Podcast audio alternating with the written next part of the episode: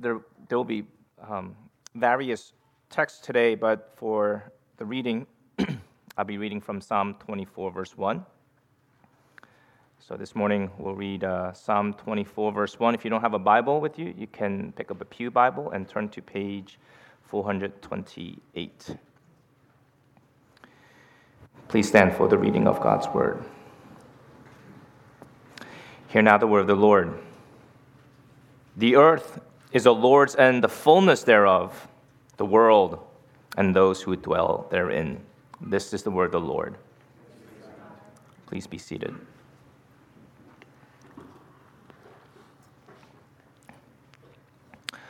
When I graduated college a, a way back, I remember being excited to start my first full time job as a teacher, history teacher. And being excited to start my adult life as a brand new teacher before the fall semester started, as the summer was coming to an end, before I got my first paycheck.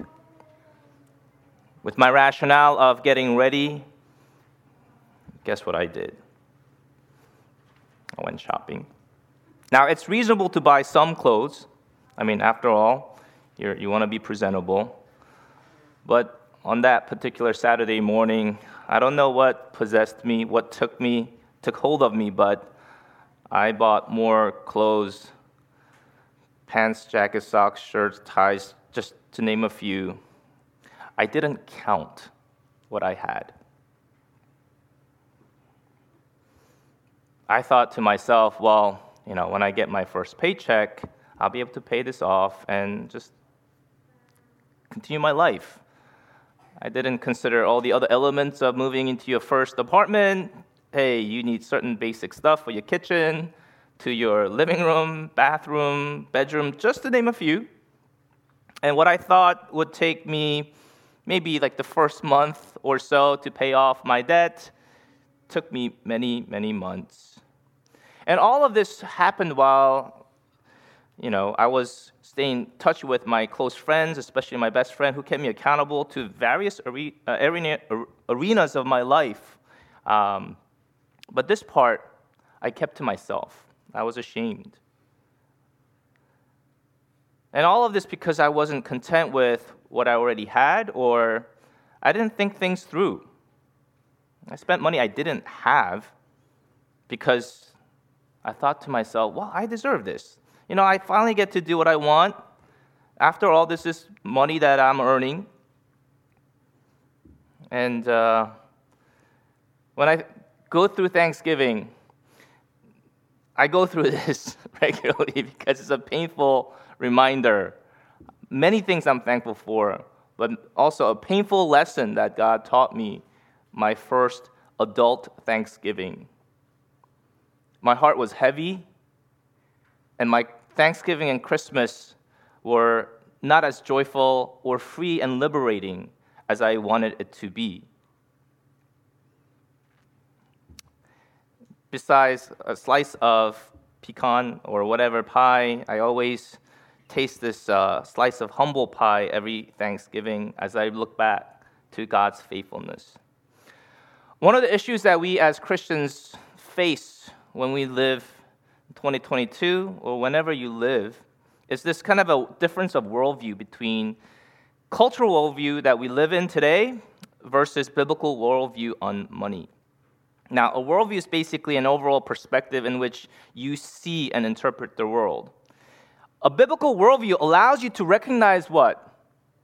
That God owns everything, that God owns my money. And therefore, I am a steward, a manager. However, the cultural worldview tells us that my money is mine and I get to do whatever I want when I want.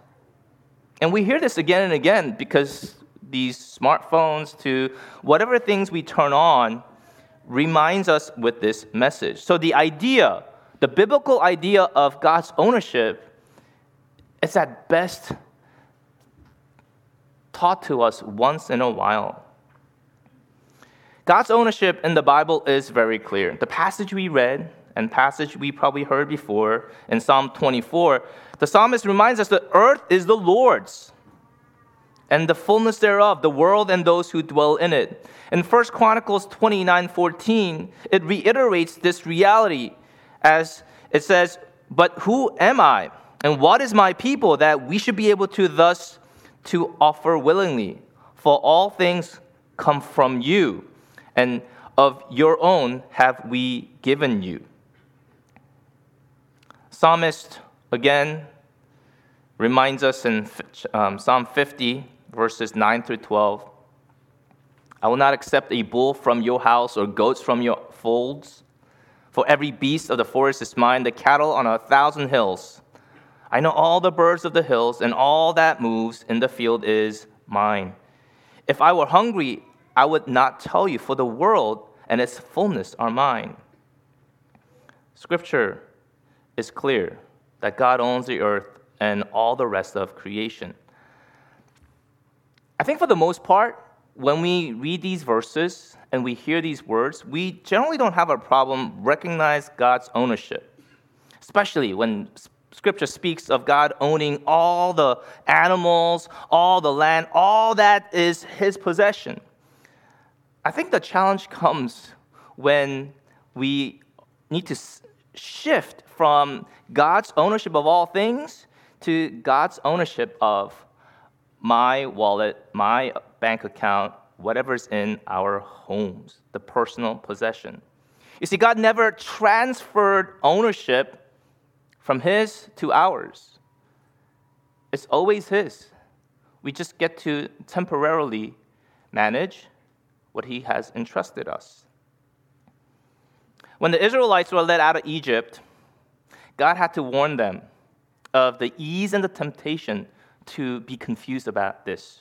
In Deuteronomy 8, verses 10 through 20, it reads, And you shall eat and be full, and you shall bless the Lord your God for the good land he has given you continues Take care lest you forget the Lord your God by not keeping his commandments and his rules and his statutes, which I command you today, lest when you have eaten and are full, and have built good houses and live in them, and when you, your herds and flocks multiply, and your silver and gold is multiplied, and all that you have is multiplied, then your heart be lifted up. And you forget the Lord your God who brought you out of the land of Egypt, out of the house of slavery, who led you through the great and terrifying wilderness with its fiery serpents and scorpions and thirsty ground where there was no water, who brought you water out of flinty rock, who fed you in the wilderness with manna that your fathers did not know, that he might humble you and test you to do you good in the end. And here's verse 17 Beware, lest you say in your heart, My power and the might of my hand have gotten me this wealth. You shall remember the Lord your God, for it is He who gives you power to get wealth, that He may confirm His covenant that He swore to your fathers, as it is this day. And if you forget the Lord your God and go after other gods and serve them and worship them, I solemnly warn you today that you shall surely perish. Like the nations that the Lord makes, you, makes to perish before you, so shall you perish because you would not obey the voice of the Lord your God. There is this real temptation and danger that lurks around us that traps us into believing that we are responsible for our success.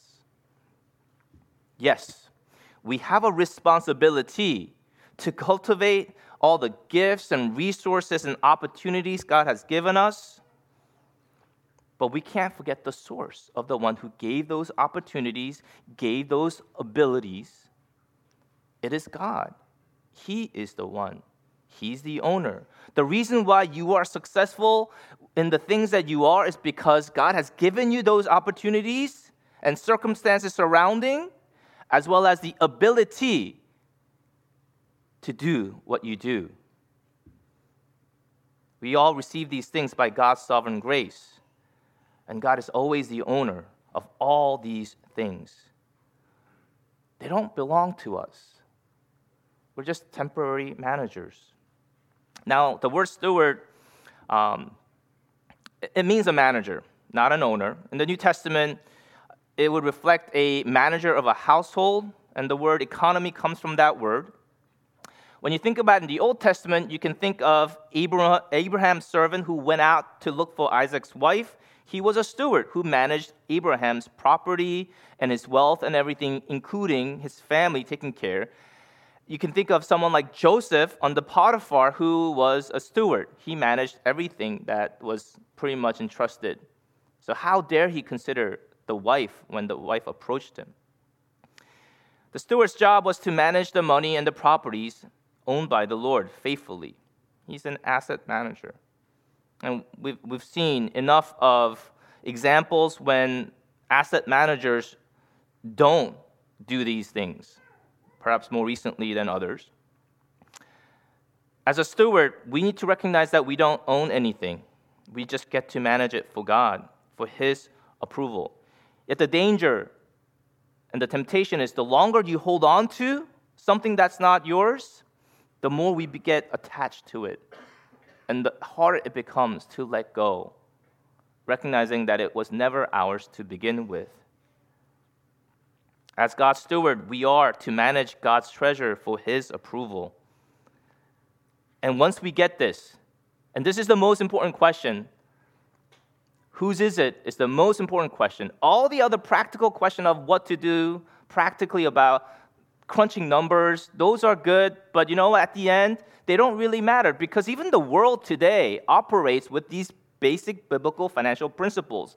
And they succeed in the ways of the world. But for what? At the cost of losing their soul. Biblical stewardship essentially means that we are called to use God given gifts and resources such as time, talent, and treasure, and more for the accomplishment of God given commission of making disciples of all nations. The hardest part about this is the accountability part. The biggest challenge for us.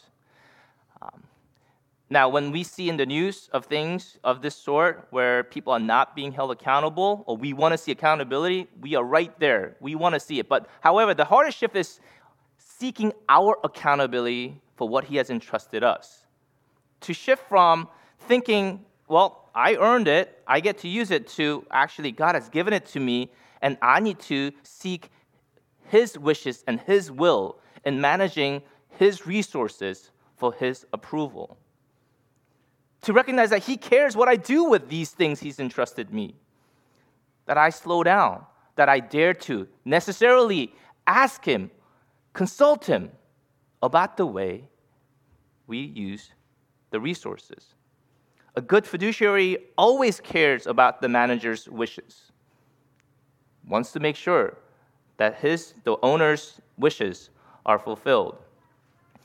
The famous passage, Matthew 25, verses 14 through 30, is a parable that has many teaching points, but primarily about the kingdom of God. But it also teaches us quite a bit about uh, financial principle on stewardship. Probably familiar, but if I were to just recap, in the first couple verses from 14 through 18, the master distributes talent according to their ability. To one he gives five, one he gives two, one he gives one. And the response when these servants um, go to do their work, when he, re- when he returns, the master returns um, his response to those who'd been entrusted with five and two, as they made five more and two more, are the same. He says, Well done, good and faithful servant. You have been faithful over a little. I will set you over much. Enter into the joy of your master. There's an emphasis we notice. What delights the master is their faithfulness to what's been entrusted. And the master gives more. He entrusts the servant more. There's this future responsibility that comes when you've been faithful with little that you've been given. In contrast, in verses 24 through 27, you have that one servant. And the adjectives that are described to see who he's like, he's evil and lazy. He didn't do anything. He could have given it to the bank and made some interest, but he didn't do that. What did he do? He just dug it in land and hid it away. He wasn't active, he wasn't faithful. Instead, he was living by his feelings of fear instead of in the truth, knowing that the master is going to come back and will want to be held accountable to what He has given him. When we acknowledge that God owns it all, when we are ready to accept that we are temporary stewards of His resources, we begin to recognize that financial decision, whether you like it or not, every financial decision is a spiritual decision because we are utilizing His stuff. What the Master says we should do is ultimately what we should seek. When was the last time we prayed and just asked God, Lord, is this something you would desire?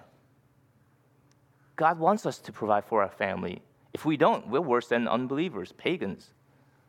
It's not that we shouldn't, we should, but we dare to ask the owner what his wishes are. Imagine, and this might be more stressful as Christmas gets closer and closer. Imagine a stranger takes a look at your bank statements or your credit card statements and tries to decipher what's really important to you. What would they identify when they go through your statements? Are you comfortable with what they would discover? I've seen some faces just right now. Um, it maybe, maybe not. You see, this week we celebrated Thanksgiving, yet even now it's not Black Friday. It's started way before. Um, the culture we live in aggressively tells us to be discontent with what we already have. Companies spend billions of dollars trying to tell us that our lives will be better if we own their products. That our lives right now is not good enough. And naturally, with that, we grow in this feeling of discontentment. Well, like I turn anything on, turn my phone on, Siri hears what I say and tells me what I should buy. Because I've been talking about what I want. When we value eternity, when we value eternity, we begin to realize that enough is found in God and God alone, that Christ is enough, that 80 plus years of life here really at the end can't compare to what awaits for us in eternity.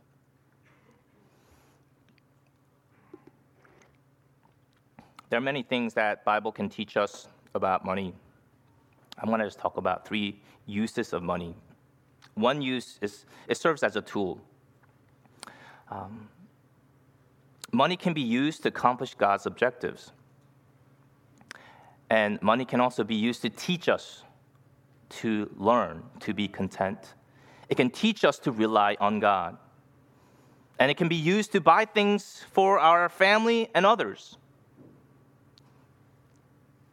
Pastor Eugene um, preached to us from Philippians 4. And the part that really stood out to me that I've been rummaging through is what it means to learn. Because contentment isn't something that just naturally happens. We live with our eyes, and there's a reason why you have the 10th commandment don't covet your neighbor's stuff. We are so affected by what we see. We, it's really hard not to covet when our eyes see other things that other people possess. All the other Ten Commandments, it's easier to measure when you break them. But God includes the tenth commandment thou shalt not covet your neighbor's stuff. And this contentment isn't something that happens naturally, it is something we have to learn as, we, as God gives us a lot and also as God gives us little. When people of God recognize God's ownership and give generously as stewards, then we can begin to support local churches, missionaries, and parachurch ministries to expand God's kingdom in fulfilling the Great Commission. When God gives much, we can and we need to learn to be content, not wanting more, because you always want more, even when God gives you much. But when God gives you much, we still need to learn to be content. And what, when God gives us little, we also need to learn to be content, trusting His goodness and sovereignty. In both cases, we still need to learn because that contentment doesn't happen by itself. Apostle Paul had to learn to grow in contentment when he had a lot and when he had nothing. Because at the end of the day, we have eternity just around the corner. Money can also be used as a tool as we prayerfully seek God's guidance in providing for our family needs and others. But the basics still there. We need to um, save for the future, for the rainy day. We need to spend less than you make and stay away from debt, which I failed to do when I began. Second um, way that money can be used, it serves as a test. And this is kind of a scary, and this is the one that I failed when I began my adult life. In Luke 16 10, it tells, One who is faithful in very little is also faithful in much. And one who is dishonest in very little is also dishonest in much. Can we be trusted with what we've been given right now? Are we being a good steward, seeking to please God? When He looks at our accounts, would He be pleased? And that test can happen again when you have a lot and when you have little. And that F that I got in the beginning of my adult life, it was a it revealed to God that I wasn't trustworthy to be given more. What loving parent in their right mind would entrust their child with more when they can't even handle the little that they've been given? Why would the Almighty, loving God, entrust me with more to manage if I couldn't manage the little that He was starting me with? What loving parent would give their teenager who's just learning how to drive a brand new Lambo or Ferrari with 500 horsepower, even if they could afford to? They wouldn't because it would kill them. The sheer power of such a vehicle would kill that teenager because they can't handle the loving parent would give them a good, reliable, safe car to start off. Are you being faithful with what the Lord has given you? Do you seek to know God's will? Or do you find yourself just spending, not realizing something else might be going on in your heart, as it did when I was working? When you look at your finances, do you see disorganization, a mess? Do you have no idea where God's money is being spent? Do you spend more than you make? Are you enslaved in debt? It's not a good place to be in debt, knowing that your future income is already accounted for because you already need to pay the one that you owe to. Or are you growing in generosity? Are you spending wisely? Are you spending less than you earn? Are you positioned to be a steward that can be used for God's glory? And finally, another use of money is that we can serve as, uh, as a testimony. Matthew 5, this isn't talking about money, but um, 513 reads, You are the salt of the earth. But if salt has lost its taste, how shall its saltiness be restored? It is no longer good for anything except to be what? Thrown out and trampled under people's feet. You are the light of the world. A city set on a hill cannot be hidden. Nor do people light a lamp and put it under a basket, but on a stand, and it gives light to all in the house. In the same way, let your light shine before others so that what? They may see your good works and give glory to your Father who is in heaven. How could your use of money provide a testimony to other people about God's goodness? The way you and I handle the money He has entrusted us can be a testimony to those around us. It can be a good testimony so that they praise God, or it could be a bad testimony. Our willingness to trust God when we have little will be a great testimony of our true trust in Him. And our ability to share generously, sacrificially, even, when God gives us much, will be an amazing testimony to the unbelieving world that Jesus, what he preaches, what he taught about the kingdom and eternity, is absolutely true. I think a bit back I mentioned a name of Humphrey Monmouth. But most people don't know, most people don't remember. He's one of the unsung heroes of faith um, back in the 16th century.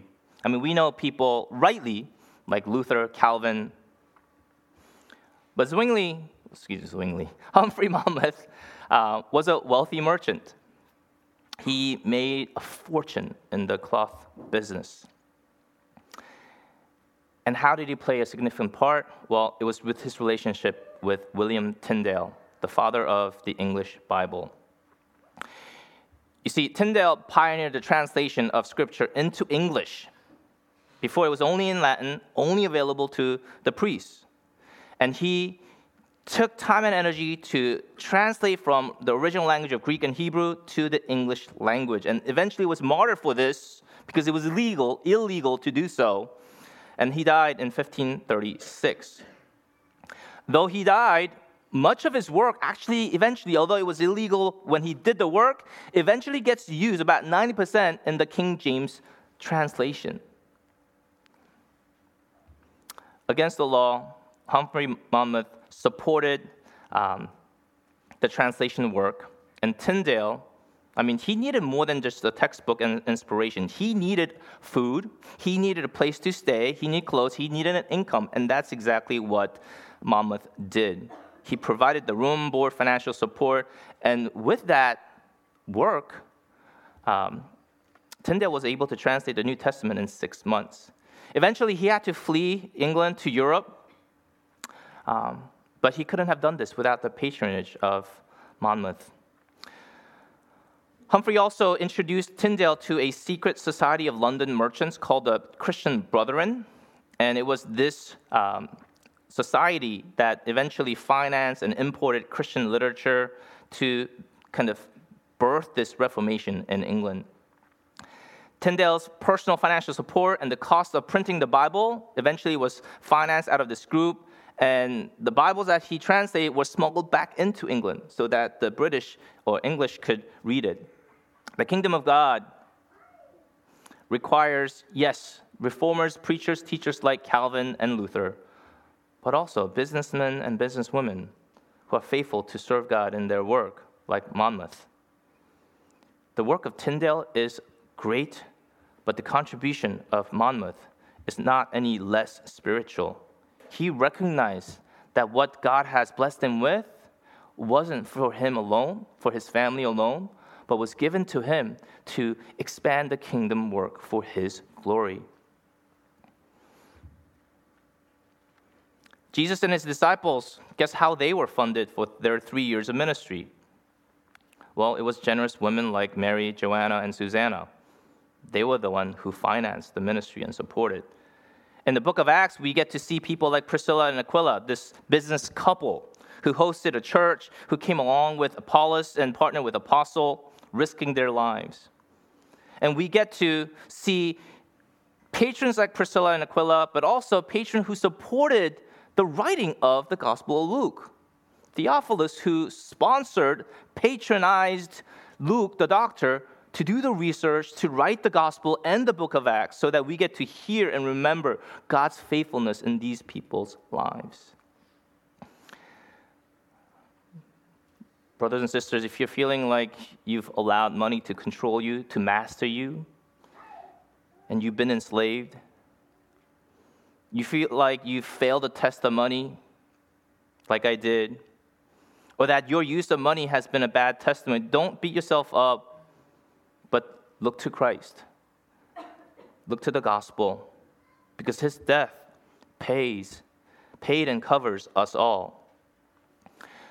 But he saves us. As he saves us, he demands lordship.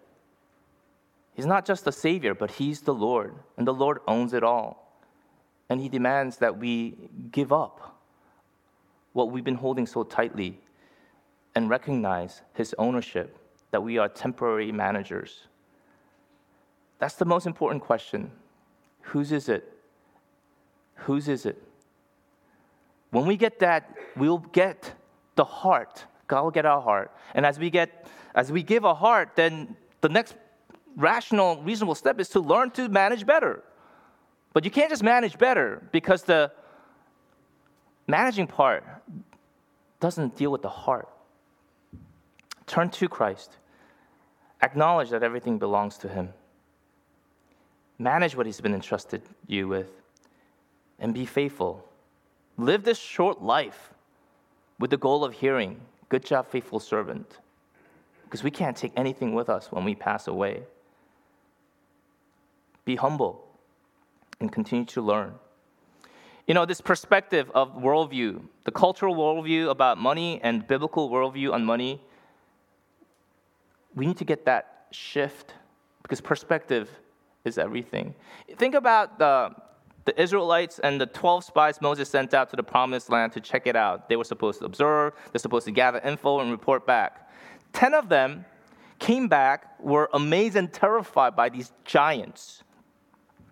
Um, they were massive and they were terrified. In contrast, you have two guys, Joshua and Caleb, and by the way, these two end up entering the promised land.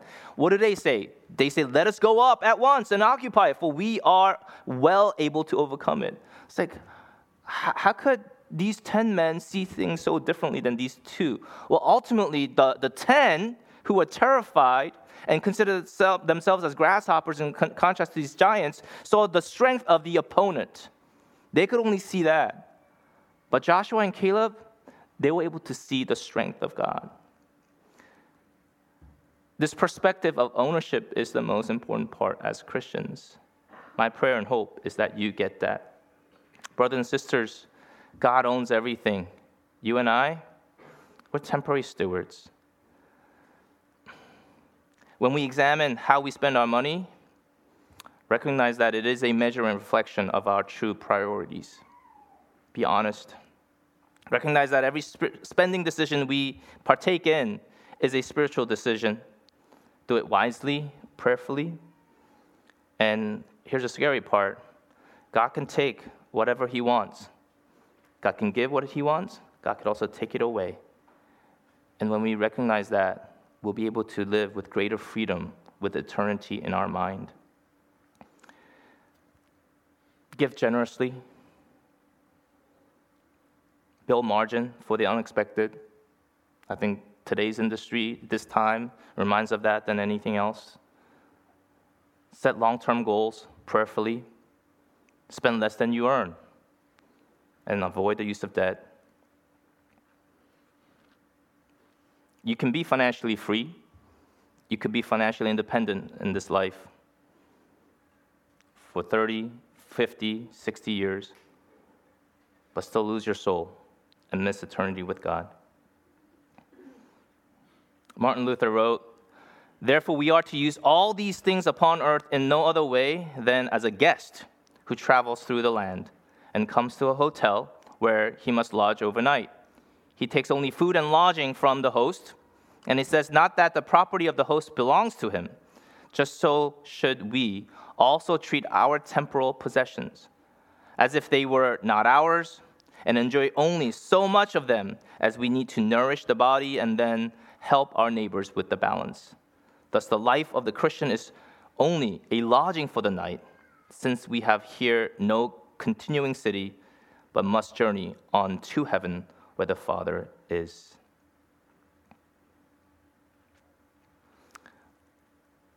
I always enjoy the conversations that I, I have with some of you guys. Um, you guys come to me sometimes formally, informally, and ask about your personal financial questions.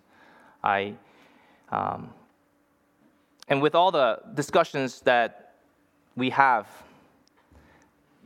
they tend to be practical questions. But, brothers and sisters, remember, as you think about all those practical implications and considerations, as important as they are, make sure you take time to pray. Ask the Lord, the owner of all things, are you pleased with what I'm going to decide to do? Take the time to slow down and ask the owner his intentions.